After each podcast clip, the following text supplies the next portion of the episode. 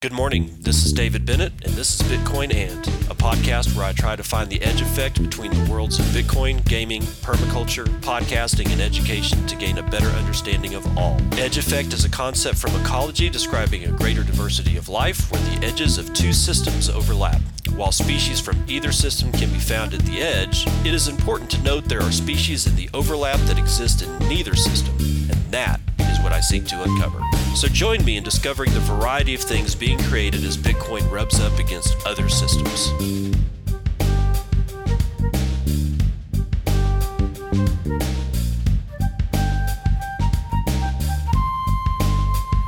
It is 9:21 a.m. Central Standard Time. It's the 10th of February 2020. This is episode 196 of Bitcoin and let's have a quote. I think we need to rethink economic policies and make thermodynamics the basis of economic theory. That was a guy named Jeremy Rifkin in 2009. He's an economist.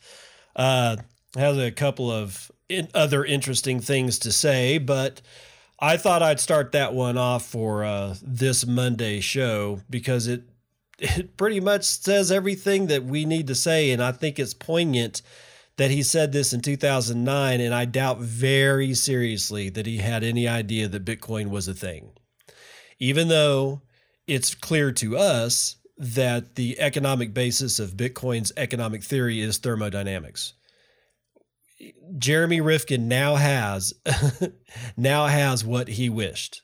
Uh, it is Bitcoin is is based on economic theory.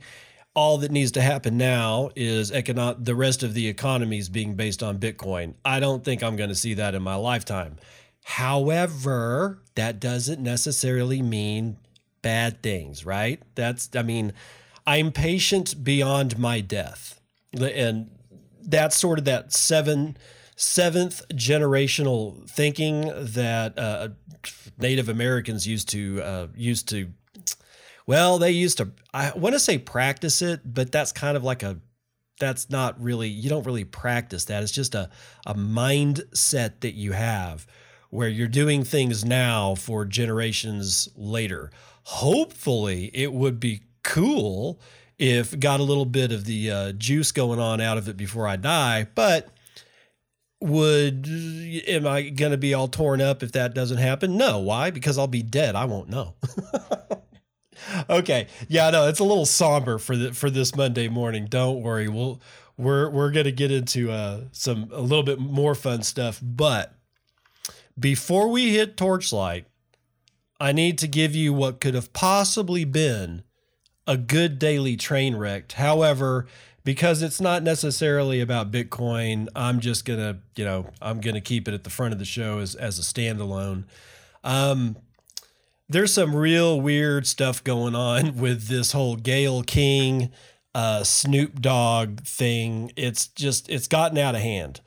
Um, so I'm I'm to read you this uh, tweet from Susan Rice, and for those of you who don't know, Susan Rice was uh, the national security advisor to uh, I believe President Obama, uh, also UN ambassador. We're talking about at the highest level of of the National Security National Security Agency of the United States federal government, as well as the highest levels of the United States State Department. Arguably, probably the two weightiest things out of the federal government that you could be either head of, part of, or even anywhere closely associated to. So he's she is retweeting. Uh, she's retweeting a tweet that has this video of Snoop Dogg threatening Gayle King. Well, let's just read what Susan Rice has to say. This is despicable. Gayle King is one of the most principled, fair, and tough journalists alive. Snoop, come the f- back the fuck off. Of course, she says, like, you know, asterisk, asterisk, asterisk, asterisk. But you know what she means. You come for Gayle King, you come against an army. You will lose, and it won't be pretty. Now, think about that. United States ambassador to the UN, as well as former head of the National Security Agency, is telling a rapper, Snoop Dogg, uh, that we that we're gonna come at you. I don't even know what that means. Let me kind of try. Let me boil it down. What I'm thinking here, because this is what it's come down to. A United States ambassador is throwing flack at a rapper who is threatening a journalist who asked questions about a professional athlete being used by another journalist to further divide the country along racial lines. Screw this shit. I'm out. And I, I kind of am. If I had had any semblance of respect left for anybody in the highest echelons of the United States federal government, that is now gone. Because I got former head of an NSA who's taking time out of what can only be described as a fairly busy schedule, one would guess, to engage with a rapper who's probably high as high can be. Uh, just not, I mean, don't get me wrong. If you're smoking, you know, smoking marijuana, that that's fine. But dude, I mean, Snoop Dogg is come on, it's Snoop Dogg. And so what's this whole thing about? Well, Gayle King, the journalist, decided that she was going to ask some pretty harsh questions about Kobe Bryant. And of course, Kobe Bryant, we lost Kobe Bryant, you know, a few a few days ago. And Snoop Dogg put out a video that threatened her directly. Said, "Were we gonna come at you or whatever it is that he said?" I'd play the audio, but I don't want to hurt your ears with the absolute idiocy and waste of time that this whole thing is. Um, I'll get to why it's not a why I'm talking about this waste of time here in a second. Um, so now, and I can't remember the other journalist's name, had said something about how nobody was defending Gayle King, but if she was white, of course she would be defended. So that's where the dividing the con- the journalist dividing the country along racial lines uh, comes in. That in in what it is that I said. The the lunacy here is beyond my reckoning. I, I'm I'm still stunned. I'm I wrote this thing yesterday and I'm looking at it this morning. I am still stunned at the at what what this kind of means for me into how far we have fallen. I mean, this is embarrassing. It's it's base, it's vulgar.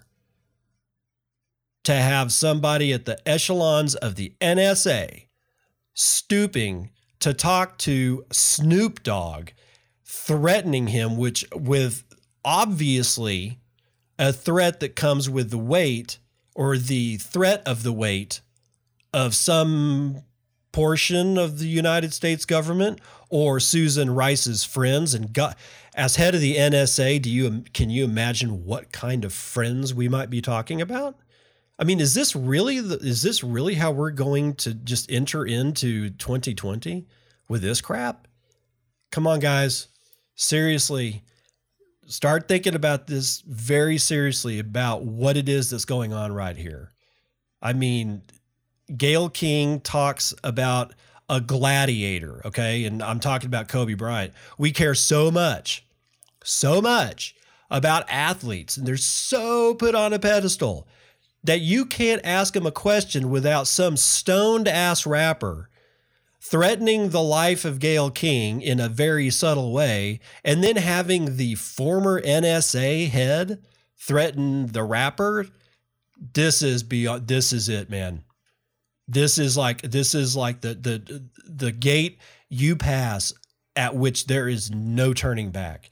The only thing I got that makes me happy is Bitcoin. That's right. That's the only thing that I could even remotely reach to at this point to salve the stupidity wound that I have just received from Susan Rice, Gayle King, Snoop Dogg, the gladiator Kobe Bryant, and whatever else is whatever else bread and circus this involves. It's just I I, I can't with this. I just can't. Um, and the last rather sad thing before we go on and, and talk about a little bit more happier stuff is uh, Zbot. Uh, uh, was it Xavier Traldi is the gentleman, uh, I'm assuming gentleman, on Twitter who passed the torch to Jack via Tippin.me without communicating with Jack Dorsey, the CEO of Twitter and Square, um, that he that he was going to receive the torch. The torch, as I can tell, is now is still in limbo. The I'm talking about the LN Trust chain, right? We're in Torchlight here. The LN Trust chain two is is has been in limbo for one full week because of this. And the amount of Satoshis is high enough that uh, it doesn't look like a lot of people are interested in fixing this guy's colossal, colossal failure. You know, when I first reported on this for on on Torchlight, this issue, um, I was given this guy the benefit of the doubt, but the the level of because the stupidity has not been able to be corrected. We've been reaching out to Jack Dorsey for the entire week. Um, nothing's come of it. So I, I have I have a deeper fear for the uh, for the continued extinguishment of the torch than I had last week. But let me go ahead and read you this tweet from Xavier Teraldi. He says, A week ago, I sent Jack the LN Trust Chain 2 to his Tippin' Me account. Is there any real Bitcoiner friend that could tell him to please pass it along? And the following people are added in this tweet Matt Odell, Pierre Rochard, Jack Mallers, Starkness, Hodel A. Pompliano, or Anthony, Lightning, uh, BTC Venezuela, and Bitcoin Magazine. Guy, I hate to break it to you, but all of us have been trying to get a hold of Jack for an entire week. If there was a pol, I don't. I think you're going to go down in the record books for the most insane way to screw up a torch ever. That I mean, so again, let me reiterate torch protocol. You receive the torch, you tweet and or like in some other me you know social media thing let it be known that you have a torch and that you need a lightning network invoice generated for however much you hold the torch for plus whatever percentage is being added to said torch to pass it on. Okay. You do not just send the torch to somebody without their, especially without their knowledge, but certainly not without a Lightning Network invoice. I still think that Tippin.me has a great deal, a great role to play in future torches if we have them but not unless you communicate your intentions. Communication in all aspects of life is critical from marriage to business to finance to talking to your kids to having friends to passing a fucking torch. How hard can it be to get on the horn to somebody and say, hey, I have an idea. Will you accept the torch? Or in whatever whatever you're doing, you don't just do shit without having proper communication channels not only open but also utilized. Without it, you get stuff like this. You get crap where you've got a week going by with everybody and their dog yelling at the same damn Twitter account to get Jack to realize that he has the torch dude, Jack probably's got better things to do right now than to go uh, chill out with his Twitter account for very long.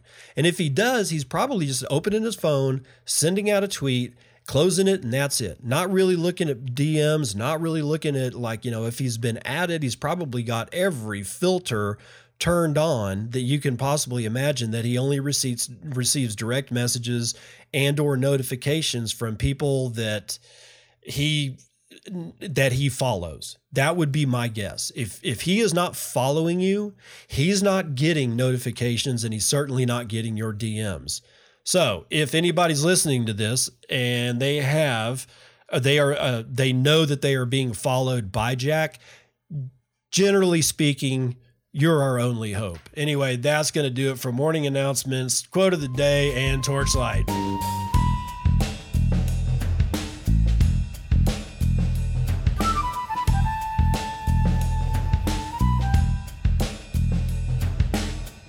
Vital statistics, let's start off with bitinfocharts.com. If you've been sleeping under a rock, you know that we've lost, well, we've had a dip.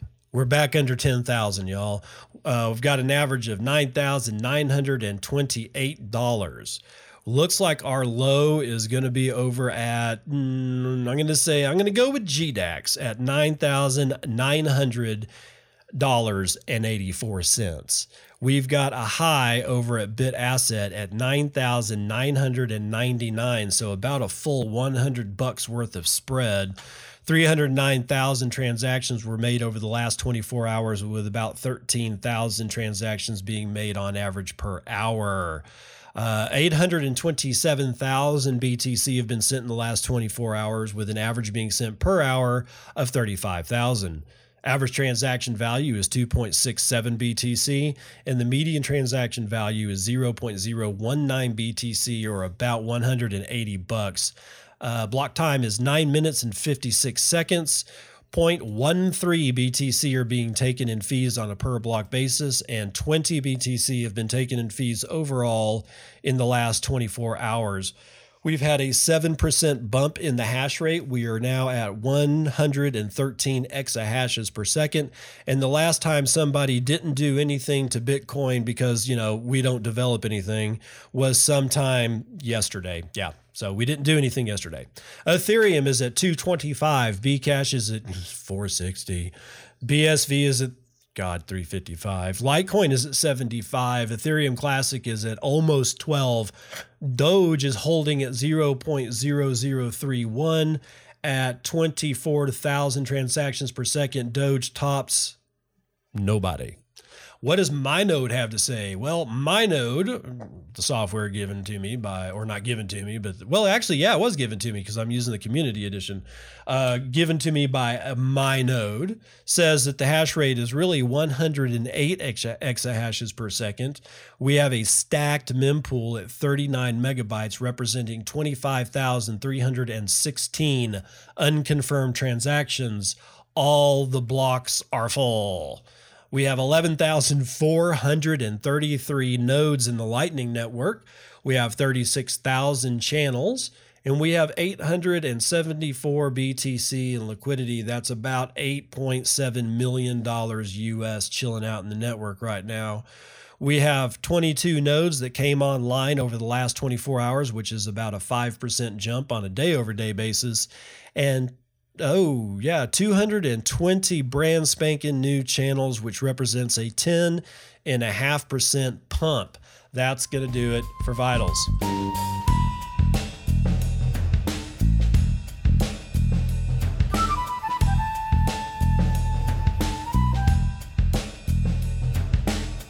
before we plunge headlong into the morning roundup, I wanted to read you this tweet that I wrote this morning. This was in response to me looking at TradingView uh, because I was, you know, look, uh, clearly I was trying to, you know, look at the dip that that occurred sometime while I was sleeping. Be- because while I sleep, apparently that's when all the movement happens. So I can only assume that this all comes out of China. I don't know. Sure as shit isn't in Texas. Uh, otherwise, I would I would know when it happened. But that's one of the things that sucks about waking up every morning to Bitcoin is it's like a box of box of chocolates, bro. You never know what you're gonna get. And today I got a woo! Oh my god! And then so I keep I keep two indicators uh, other than the price on my trading view chart. I keep two indicators open at all times. Well, three: volume, the price, and then two different RSIs, right? So I got the 14 day relative strength index, and then I've got the seven day relative strength index. I am not a trader. However, the RSI, it kind of just gives me sort of like a visual cue as to where we are. Um, I could probably do the same thing with the 200 day moving average and maybe the 50 or something like that. But I like the RSI because you can just you know that if it's going to if the RSI is going to get below 30 on like especially the 14 day but in some cases the 7 day it's probably oversold right? So it's got me thinking to the point that I wanted to ask Swan Bitcoin and River Financial uh, the following question. Or not the following question, but well, yeah, sort of a question. I am like, I'm asking them if they can introduce an RS an RSI based auto DCA or or uh, dollar cost average. What do I mean by that? In the tweet that I wrote them, and they have not gotten back to me, and they probably won't. Why? they're probably busy building a company. But I say, let's say that I keep $100 in cash, uh, or rather on a cash account with y'all, or something similar that makes the regulatory landscape a little bit easier for them to navigate.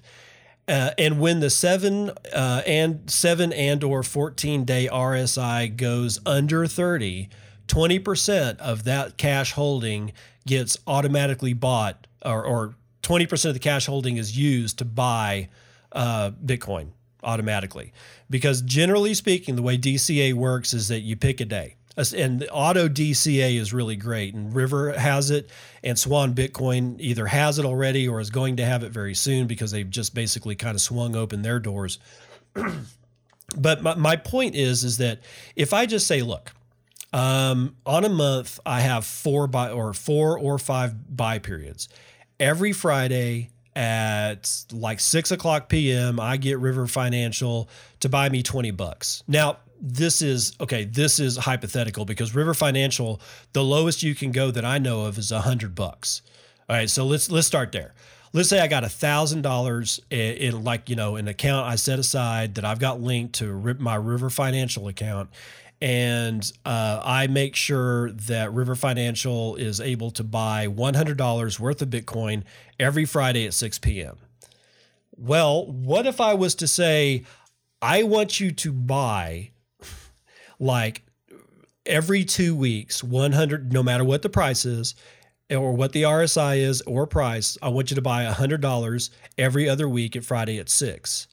The other $200, I only want you to buy if the RSI triggers my buy signal that I could program in to either Swan Bitcoin or River Financial so that at some like let's say that I go, you know what, I I I, I don't care about the uh, the third, you know, striking the 30 number. Let's say that I really, because of my experience, that I really only trust it going below 27.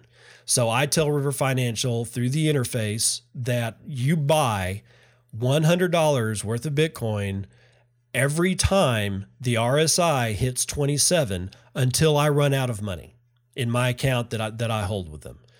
Because at that point, not only am I DCAing in, I'm doing it at what I think is arguably a consistently better price because that RSI is going to track the dips. Whereas if I've just got set it and forget it, I could be buying tops as well as bottoms. But what if I'm uh, what if I'm just like, you know, I've got it set where I buy all the time with half my cash, but the other half of my cash is strategically locked to only activate to buy Bitcoin when the RSI strikes 27 on the 14 day. Or the actually let's say the seven day because on the 14 day yeah it's going to be a little difficult to get to that that 30 number or even especially even in, into the 27 in either event i think it's a good idea. Clearly because you know i'm not a bitcoin trillionaire i'm doing something wrong so this idea probably is wrong i would appreciate it if somebody would get a hold of me on twitter at bennd77 and outline why this idea sucks. Because it's, it's not that I'm beating myself up here, it's that I'm going to allow myself the notion that I could be horribly mistaken about this. And I, I don't think that I am. It's just that any of you guys out there that that do actively trade and know a whole shitload more than I do, which is everybody that trades about trading, please get in touch with me and tell me either why this idea won't work, why it, it it's potentially just a bad idea, or why it's just meh. I, I'd also like to actually have somebody, you know, call me, you know, or get a hold of me and say, that's a great idea. Let's implement that shit. But the fact that it's not being done tells me that maybe there's a reason it's not being done. Okay, so enough with that. Let's get into the news you can use. Why are some of Twitter's biggest Bitcoin maximalists shilling Tron? This is Nick Chong writing for Crypto Slate sometime this morning. As crazy as it sounds, there are now Bitcoin maximalists shilling Tron, the controversial cryptocurrency of enigmatic Chinese entrepreneur Justin Sun. Yes, you read that right. Some of Bitcoin's biggest proponents are promoting a shitcoin. Nick says altcoin, but we all know what we mean. But why? Why would this subset of the community do something seemingly so out of character? Well, that's a bit of a story. It began with Udi Wertheimer. If you've been on crypto Twitter at all, you're, you likely you know of Udi Wertheimer, a self-described Bitcoiner, coder, and troll. For the longest time, Wertheimer has been vocal against Ethereum, which she has branded as slow, inefficient, and inflexible on multiple occasions. Alongside bashing the second largest cryptocurrency, Wertheimer has shielded Tron touting the altcoin's high block throughput, transaction count, fast development, and so on and so forth as a seeming joke, no less. The commentators' Twitter ro- trolling even reached a point where Justin Sun, potentially jokingly, offered to send Wertheimer 1 million Tron tokens valued at over $20,000 as of the time of this article's writing. Wertheimer's pro Tron rhetoric, so to say, has created quite some buzz with Bitcoin circles over recent months. The reason? By promoting Tron, Bitcoin maximalists have managed to strike a nerve of a nerve of Ethereum's largest proponents, Ethereans, who have long been at a digital war with the maximalists. Also, Bitcoiners have found it quite fun to troll Tron. I I, I don't. I think it's dumb, but whatever. But the level of Tron trolling reached new heights this weekend when a single fateful tweet was shared online, giving Bitcoiners even more fuel to start online quibbles with the Ethereum. Ethereum is over. On February the 7th, Canadian Bitcoin Rodolfo, Rodolfo Novak, creator of hardware devices, the Opendime and Coldcard, posted the tweet below. And the tweet says, We have a plan. Ethereum is over. Tron moving to Liquid Network on Bitcoin. CC at Udi Wertheimer. And he's got a picture of Rodolfo himself sticking out his tongue, standing next to Justin Sun, and who's behind him but Adam Back. Uh, I can't with this. I can't. Uh, depicted as himself, Blockstream co founder Adam Back and Justin Sun at the Satoshi Roundtable, an event so secret that no one knows the location of it or what is discussed there. God, like Davos. While Sun's appearance at the event was crazy enough, the event is normally dominated by biggest of, the biggest of Bitcoiners, no shitcoiners. NVK's message in the tweet was even crazier. While there has been no confirmation if or if not Sun is actually working with Bitcoiners to integrate Tron with Bitcoin, it likely isn't happening. The single picture started something. After NVK's tweet, every Bitcoiner wanted to talk about Tron. I didn't. I, I'm raising my hand. I, I don't care. Blockstream's Samson Mow, for instance, made this comparison between Ethereum and Tron, trying to paint the latter of what he seemingly sees as the lesser of two evils. I won't get into the tweet, but it's a bunch of red X boxes against Ethereum and a whole bunch of green check boxes against Tron, and both of them are shitcoins. So there's that. The drawn out joke even reached a point where Peter McCormack, an industry podcaster, managed to secure this quote exclusive interview with Justin Sun at a Satoshi Roundtable event. In said interview, the Tron, CEO branded his own cryptocurrency as shitcoin before saying that Tron is still more valid than Ethereum. Let's just say that Ethereans were not all too pleased with this comment, nor with this debacle as a whole. While many in the cryptocurrency community have been talking, sorry, excuse me Taking this online banter as pure fun and games, some have started to speak out against the weird synergy between Tron and Bitcoin, calling it misguided. Dovey Wan, a partner at crypto friendly fund Primitive Ventures, recently wrote that it is a really bad idea to troll like this. End quote. If, oh, God. Uh, Wan gave a number of reasons to back her assertion. She wrote, that all attention is good attention to any scam, referencing the long held belief by many members of the cryptocurrency space that Tron isn't as above board as Sun says it is. Secondly, Wan argued that there are many that won't get this 3D chess like joke and may actually take Bitcoiners' propensity to advocate for Tron as serious. Thirdly, she explained that a bad asset will die through zero market liquidity and no awareness, not by trolling. Wan's comment has garnered support from some. I, I, I am one that supports Wan's comment, by the way, though she and her ilk currently seem to be in a minority, with Bitcoin advocates all across Twitter still singing the high praises of Tron, only perpetuating a joke. Okay, so here's, you know, you want my rant? It's a bad idea. The joke's been taken way too far, way too quickly. Uh, this shit should have died out almost immediately none of the people that counted themselves among you know among the quote unquote bitcoin faithful should have ever engaged in this valueless pile of garbage because dovey is exactly right it brings attention to that which just needs to die tron is uh, is a scam Justin Sun is a master marketer. I will give that guy that. For somebody as young as he is, he really knows how to market. In my opinion, I think that Justin Sun instigated this without, like, as a subterfuge underneath the current that all of the people at Satoshi Roundtable would, were able to feel like a shark swimming underneath their feet while they're all playing in, in the sand and drinking their pina coladas because I doubt that they're in frickin' Minnesota. Here's Justin Sun swimming underneath them, and all of a sudden he plays the field, gets a couple of them to start this joke about Tron, and he deigns himself to go so far as to call his own coin a shit coin for, you know, jokes and giggles. And it worked. The yesterday, the my entire feed was nothing but frickin' Tron. Congratulations, guys. Congratulations. You just promoted Tron. Congratulations. I Stop it. Just stop it.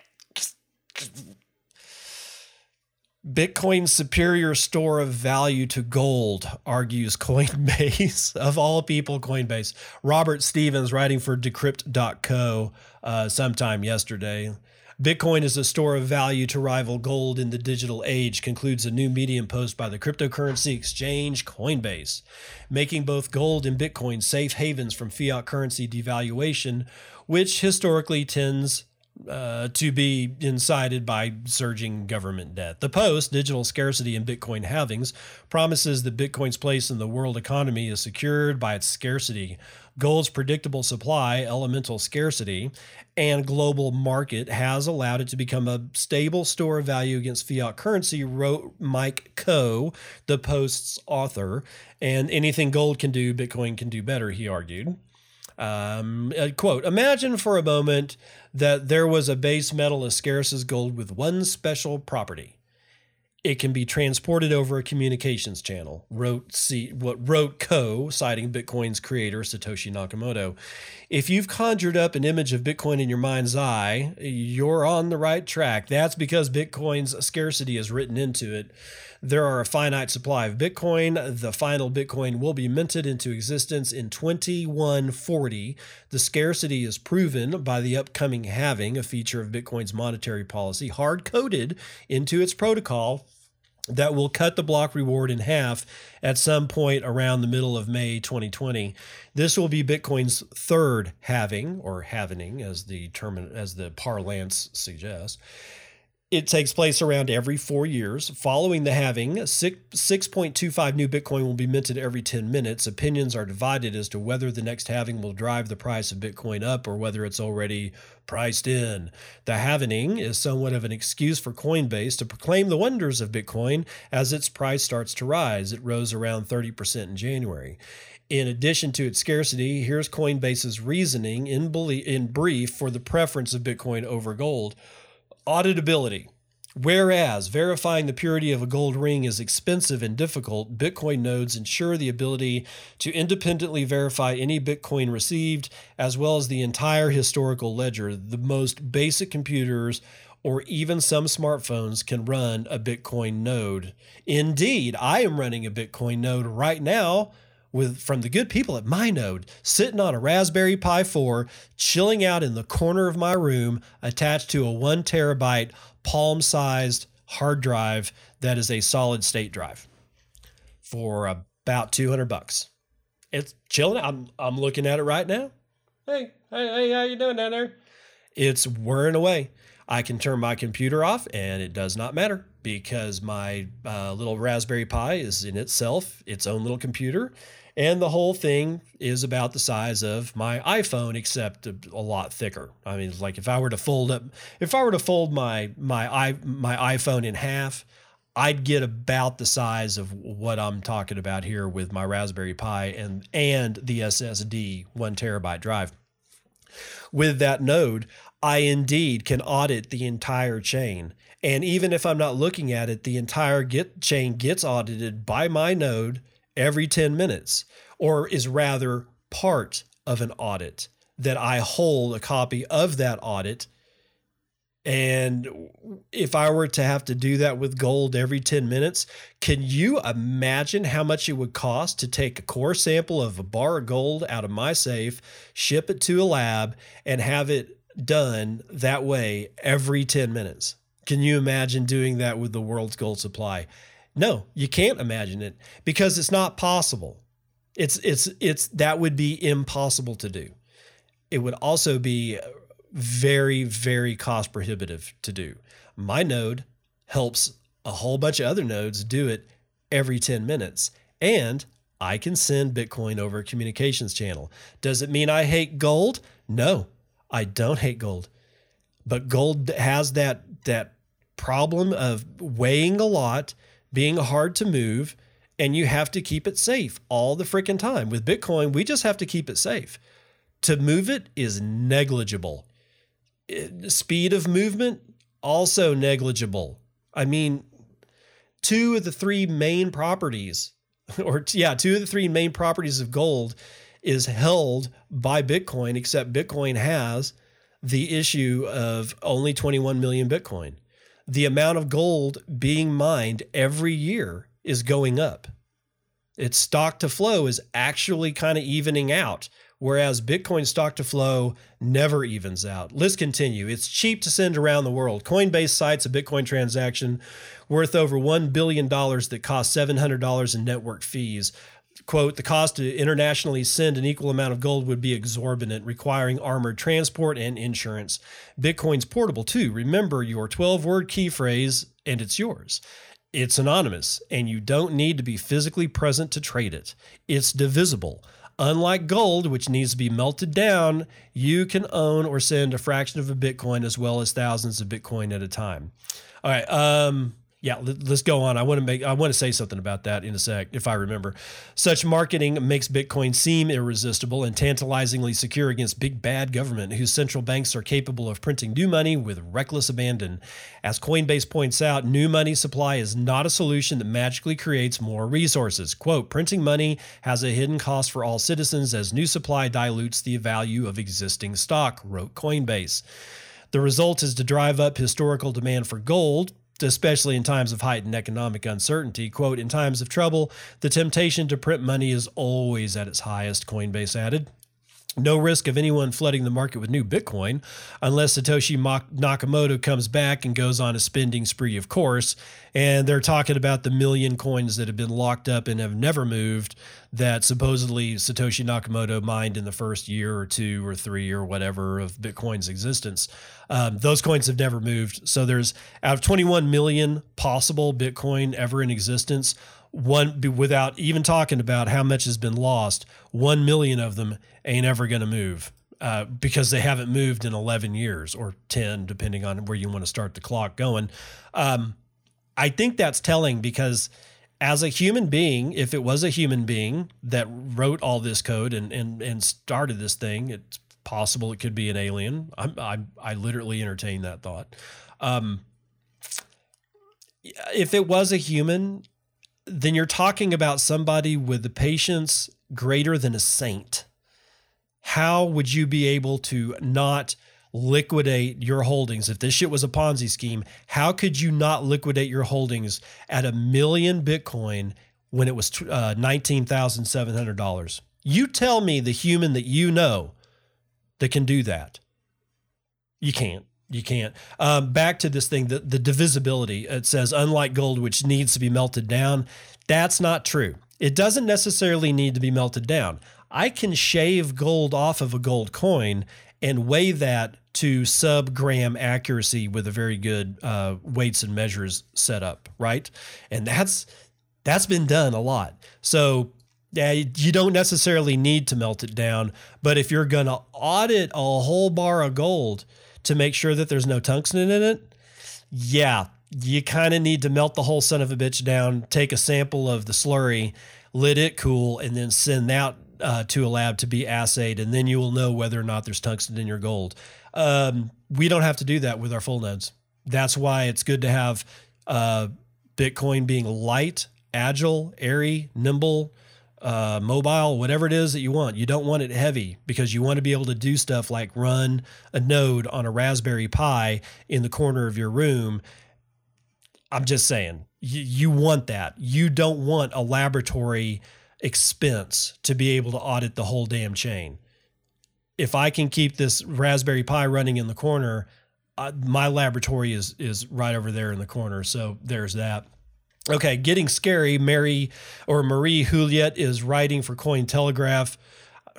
Huye, H U I L L E T. That's her last name. You guys tell me how to pronounce it because I, I, don't know, dude. I don't know. FinCEN says social media crypto projects can't ignore money laundering risks. This was again written for Cointelegraph sometime this morning. The deputy director of the United States Financial Crime Enforcement Network, FinCEN, says that cryptocurrency sector must not set a or must not abet a slide backward in money laundering prevention.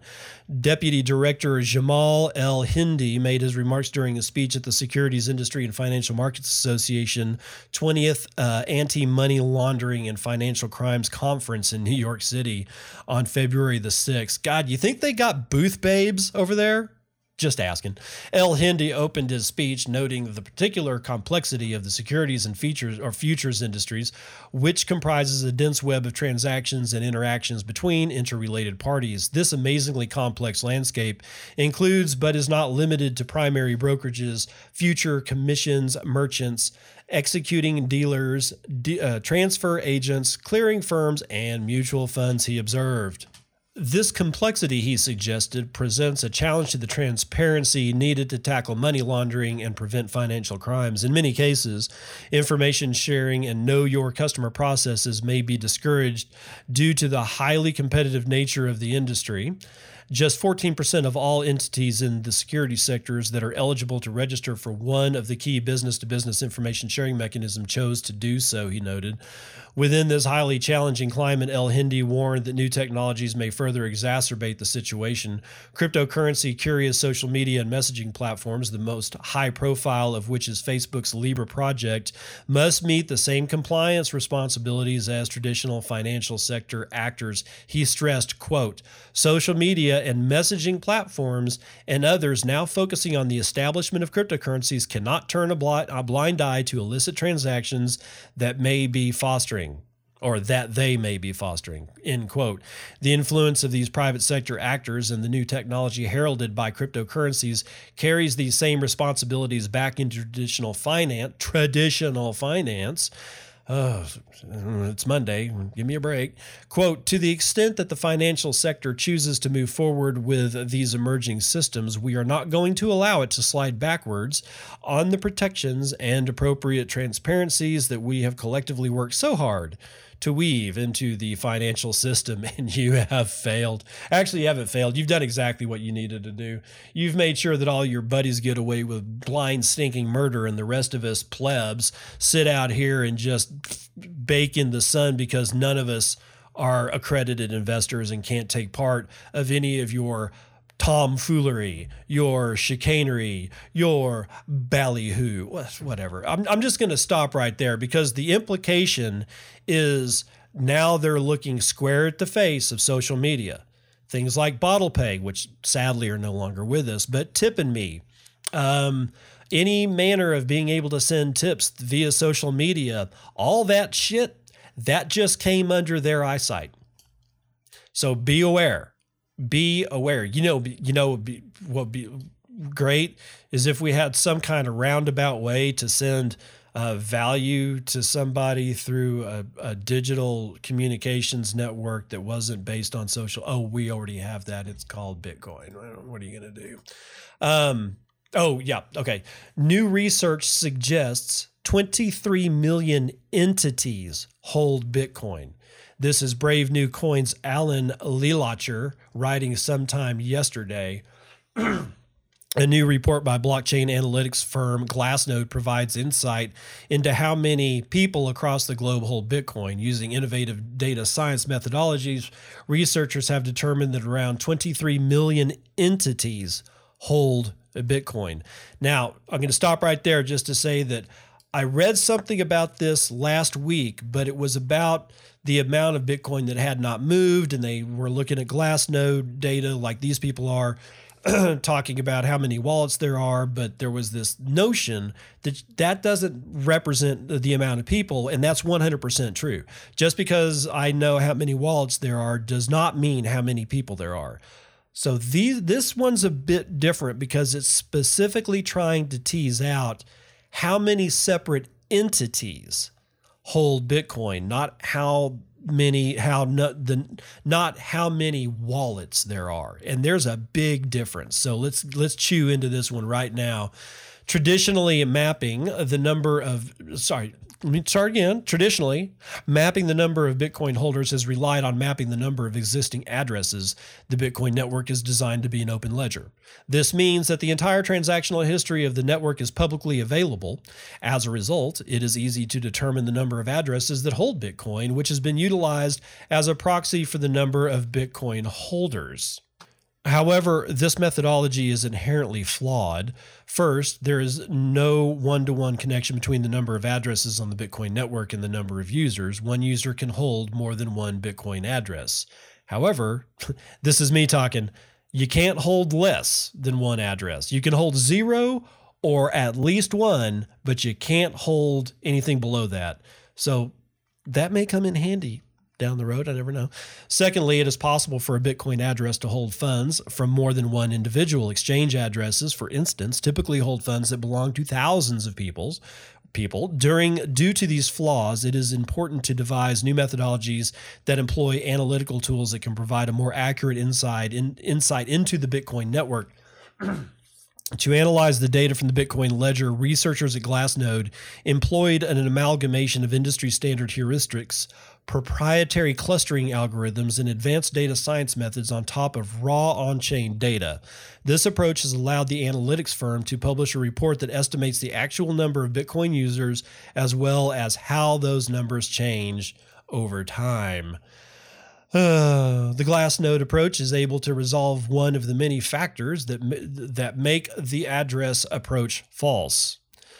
The proprietary analytical tools developed by the firm are able to map multiple addresses to their single owner. This is not that good of news. It is important to note that because the approach is unable to accurately, accurately map the number of people behind an address that holds funds belonging to multiple users, the report deliberately employs the t- term entity as opposed to individuals. The report maps the number of new entities. This metric refers to the numerical value of the unique entities that appeared for the first time in a transaction on the Bitcoin network. The entity's net growth metric is computed by calculating the difference between new entities and disappearing entities, entities with a zero balance that had a non zero balance at the previous timestamp. Whales, or sorry, whales in the Glassnode report refer to unique entities holding at least 1,000 BTC. Active entities are those which either received or sent funds. Further to this, sending and receiving entities are those which either only sent or received Bitcoin, respectively. The Glassnode approach includes, sorry, involves clustering addresses into entities. Therefore, the number of new entities is much smaller than the number of new addresses in the network. For instance, in 2019, the average number of new addresses added to the Bitcoin blockchain per day was over 355,000. In comparison, the average number of new entities was only slightly above 100,000, representing a ratio of 28%, the report states. Through this data, the anal- analysts were able to extrapolate their findings. For instance, the report found that at the beginning of 2018, there was an increased discrepancy between new addresses and new entities. What this means is that the new addresses being created were change addresses as opposed to new users joining the network. The analysis found that the number of entities holding Bitcoin is 23.1 million. The current number of non zero addresses is 28.4 million. This confirms the belief that entities will typically control more than one BTC address. Another important finding is the net growth of entities on the Bitcoin network. The report states the daily net growth of entities is consistently positive. In Bitcoin's history, there have been only 21 days so far in which the net entity growth was negative. The, this finding points to a healthy and consistent adoption of Bitcoin over the past 10 years, despite its relatively volatile history. As for whales, there are 75 entities that hold 10,000 or more BTC as of 2020, um, January 2020. Seven entities hold more than 100,000 BTC. All of these entities are exchanges. Well, clearly. Specifically, Coinbase, 983,800 Bitcoin. Huobi is 369 BTC. Binance is 240. Bitfinex is 214, Bitstamp is 165, Kraken 132, and Bittrex 118,000 BTC. These exchanges in total hold 13% of the circulating supply of Bitcoin. So it, it's interesting. What I found most interesting is that the amount of uh, entities versus the amount of new addresses generated is there's like you know the amount of new addresses is three times the amount of new uh, people coming in online which hopefully me, translates into the fact that people are using different addresses for uh, different transactions. Because if you're receiving bitcoin you should be receiving to a different address every single time. It will all go to your the same thing. Don't worry about that your private key can generate millions and millions and millions of address, more addresses than there are grains of sand on a beach that are still going to not be identical to all the other people that can also generate beach loads of addresses.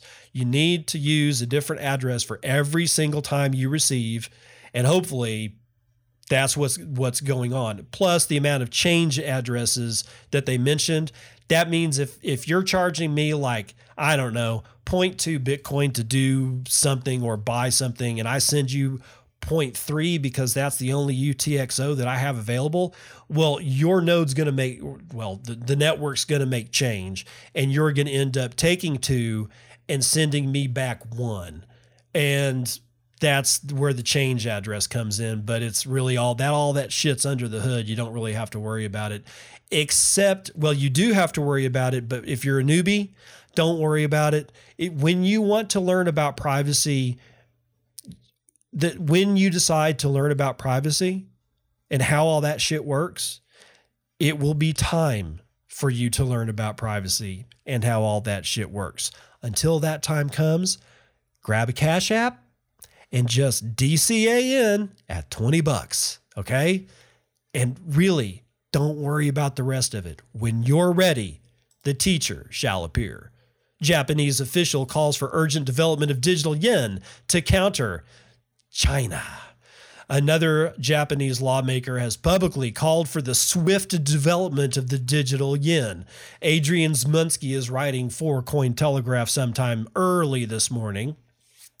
The head of the Banking and Finance Systems Research Commission at Japan's Liberal Democratic Party, Kozo Yamamoto, said today that the country should create a digital yen in two to three years.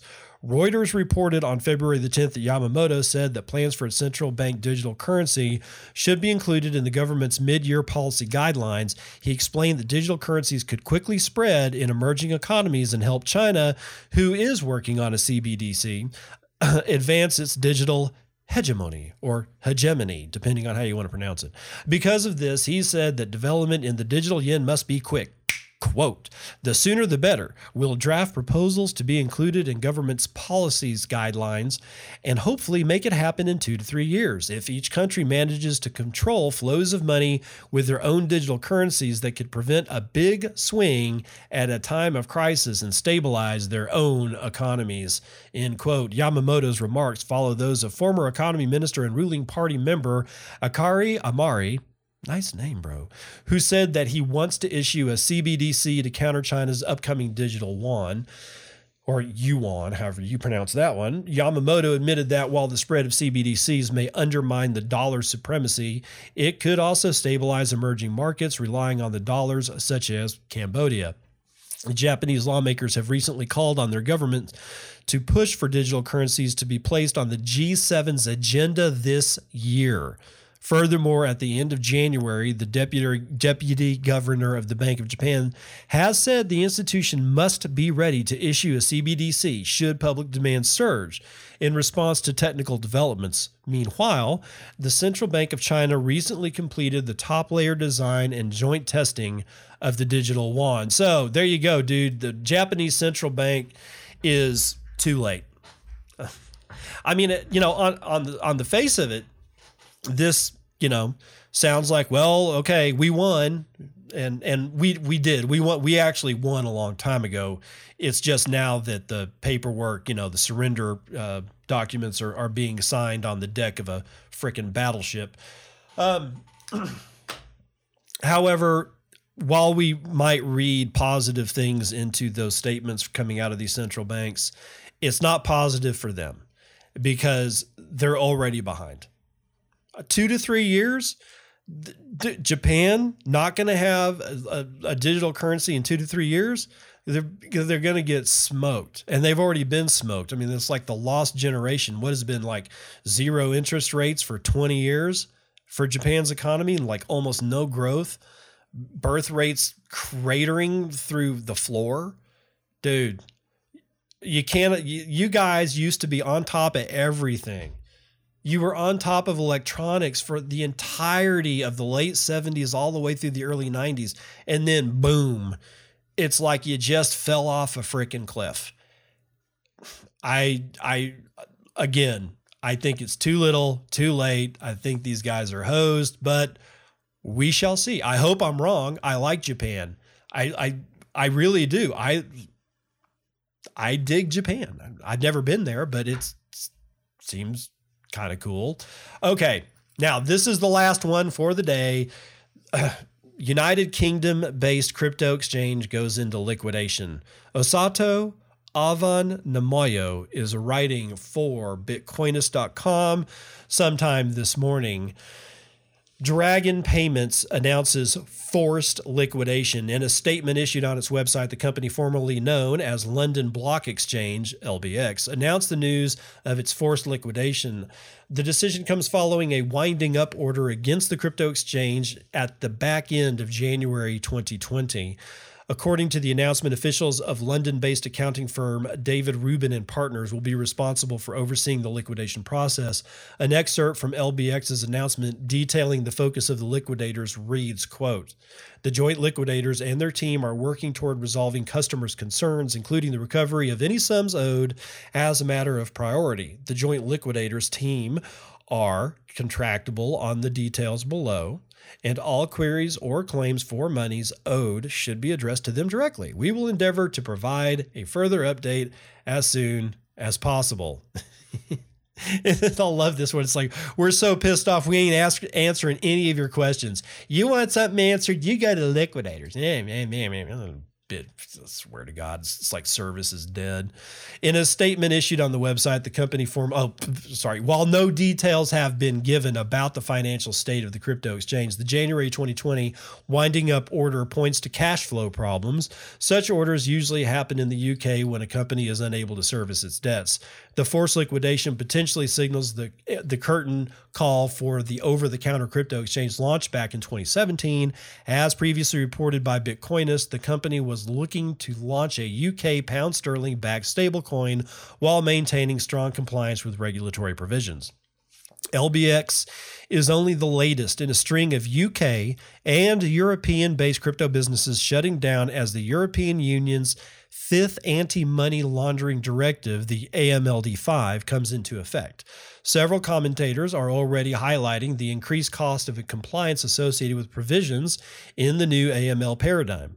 European crypto exchange platforms like BottlePay and other virtual currency businesses like Chopcoin, gaming service, and SimpleCoin, mining pool, have also closed down in the last couple of months. Europe's new AML laws see crypto exchanges having to comply with the same financial regulations as banks facing still penalties if caught con- controverting the new rules. Australian or Austrian authorities say crypto exchange platforms in the country could face fines as high as 200,000 euros for not complying with its new licensing provisions.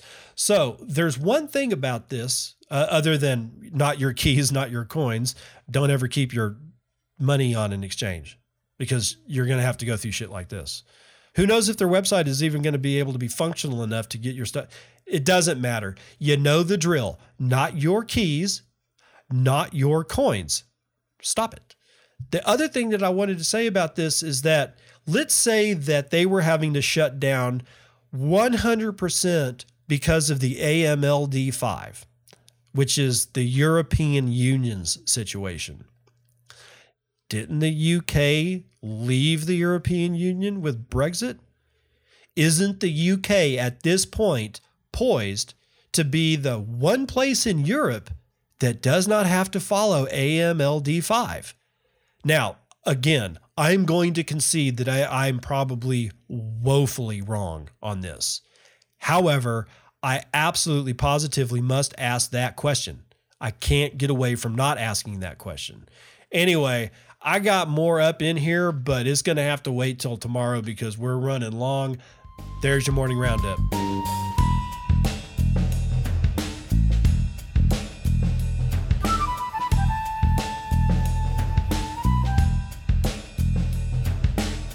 Okay, okay. I have I've gotten word back from my question to at least Swan Bitcoin. Uh, Corey Klippenston him or Sten Klippenston Klippenston, I, I think it's the head of Swan, okay, and and uh, the Give Bitcoin guys. Oh, oh, by the way, dude, shout out to Brady, who has now been hired by Bitcoin, and he's been hired by Swan. In fact, I heard that on his uh, podcast I was listening to yesterday. Dude, seriously, Brady, congratulations, man. Couldn't happen to a nicer guy. Really, really kind of inspirational, in fact. Um, we all strive to be hired by Bitcoin, and I'm glad that uh, that you got your wish, man. Uh, it's like I said, couldn't happen to a nicer guy. Really happy for Brady um, joining the Swan Bitcoin team. Anyway, so Corey, the the head guy over there at both Swan and Give, has answered my question that I posed earlier in the podcast. And a recap of that is uh, about how to not only DCA but like keep a like a thousand bucks over at Swan Bitcoin and say, hey man, every time RSI hits some number, please buy you know one hundred dollars. Um, and then set a timer or something like that to where it doesn't, you know, it it it it doesn't do it like you know until i'm all like wiped out right? So like it waits like a week before it starts looking for the rsi to dip to a certain number again and if it does it triggers a buy. Okay so corey wrote me back and he says formula investing is something we are considering. Rsi is a good one. Other people have suggested to us quote double my purchase whenever Mayer multiple is below 0.8 and the second one is double my purchase if Peter Schiff has mentioned Bitcoin in a tweet in, in a tweet in the past seven days. Ah, we need a dude. We so need a trading view uh, indicator line for for Peter Schiff. If somebody can do that, that would be that would be the most fabulous troll ever. Could you imagine a Peter Schiff indication line on your trading view? Dude, I think that that would actually come in handy. So, anyway, I'm pretty sure Corey's serious about at least the, the first part, you know, double the purchase whenever Mayer multiple Mayer multiple is below uh, 0.8. Um, or, or if not that, at least serious about formula investing because it's not like we can't do that. That's easy. I mean, when you think about it, it's easy to set up. I mean, we've got all the APIs to this stuff. So find an RSI indicator that is, you know, that you trust or whatever, and then pull the data in real time down from that RSI. And just if it gets below a certain number, like it's if RSI less than this, then execute the following instructions and then it buys bitcoin. It's not like we it's not like we can't do that. Not sure what regulations are like on that kind of shit if there is any but still that can be done. I'd like to see the guys over at swan bitcoin and river financial do that because if they did that would set me up for uh, that would set up a lot of people saying, you know what, not only do I want a DCA, I want a DCA under these conditions. And since that hasn't been done yet, I am that target market. I've been wanting to be able to buy only during RSI dips, but be able to buy like three or four times a month. I, you know, dude, this would be perfect for me. It would be perfect. Anyway, so Corey was good enough to spend his time uh, out of his busy day to get back to the taco pleb over here talking to you at the other end of this microphone to at least say that they're considering it. I think that that's good news. All right, song of the day. Monday is always a good time for Led Zeppelin.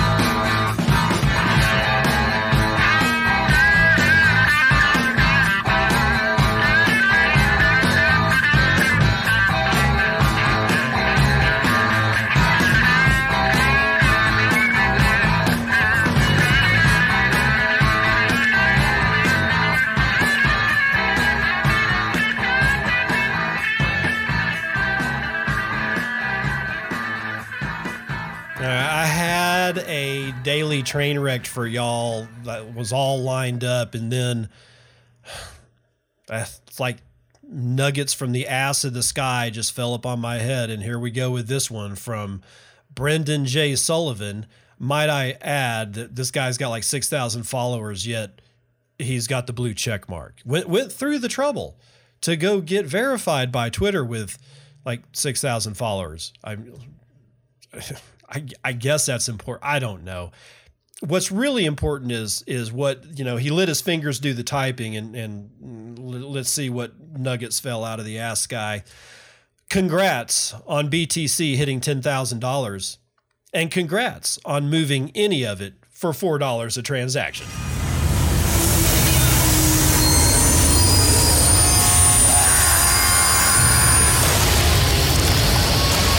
You see, the problem here is that that's not true. Okay, we heard earlier today that uh, CoinDesk was talking about a whale that moved one billion dollars worth of you know Bitcoin or whatever for seven hundred dollars. You know what's funny about that? That whoever moved that for seven hundred dollars was uh, woefully overcharged. Not only was the whale woefully undercharged, the whale. Um, overcharged uh, overcharged himself or herself, as the case may be. Um, they could have moved that for one satoshi per byte if they had wanted to wait.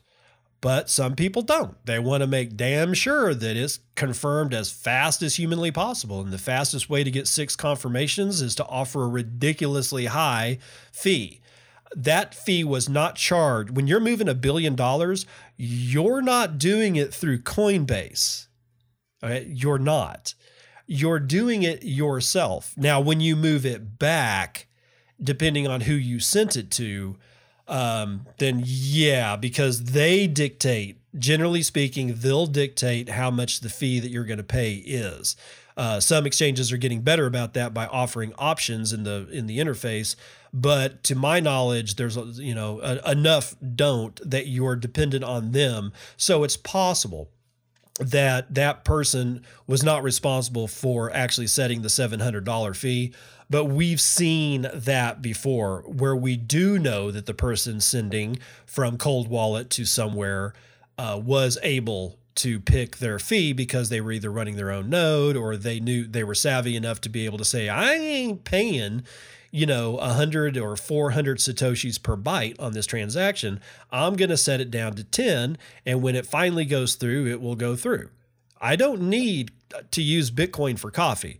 But be that as it may, this entire train wreck was, in fact, a, res- a reply to a tweet by My Legacy Kit, or also known as Arthur Van Pelt. His tweet was actually a picture of the price of Bitcoin going over 10,000. And he says, yes, not bad after Craig's Tulip Trust dump, which has never occurred and is never going to occur. I won't get into what that's about. If you've been listening to the show, you know I've been following Craig Wright, Tulip Trust, and all that kind of crap. The man is never getting private keys because the man is not Satoshi apparently Brendan J. Sullivan is very, very up on on the uh, whole BSV or the Bitcoin Satoshi Vision blockchain uh, because he's taken this opportunity to hit back at our friend Arthur Van Pelt uh, by saying this ludicrous thing about four dollars a transaction. If you're concerned about transaction fees, then learn how to set your own damn fee and stop bitching, moaning, and peeing your diapers. Okay? Stop it. Just Stop it. Anyway, there's your smoldering pile.